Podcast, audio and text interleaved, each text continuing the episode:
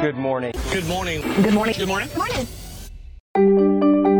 Lauren Weber here, uh, back extra early to round out today's news so you don't have to. Today's headliner The fight has begun to retake Kunduz from the Taliban. The city of 300,000 has become a key stand in the fight against the Taliban's advancement in Afghanistan. Kim Davis's lawyer says she met with the Pope. Check out the morning email to learn more about the mysterious meeting with the Kentucky clerk who refused to issue same sex marriage licenses.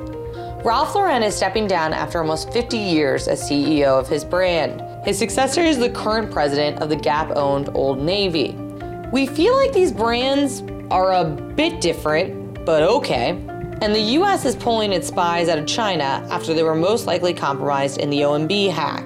Yeah, we'd also be on the first plane out after realizing China had all of our info. And now, for some light stuff. Twitter may allow you to tweet more than 140 characters. Nothing is set in stone anymore. Netflix is losing over 75 titles tomorrow.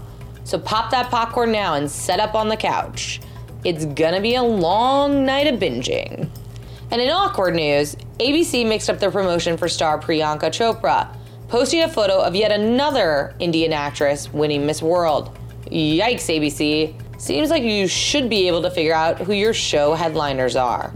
And finally, and critical to know to go about your day news, dog walkers in NYC now have to sign non compete agreements. Fido gets rather serious about his favorite adventure of the day. Good luck with your Wednesday. You'll probably need it.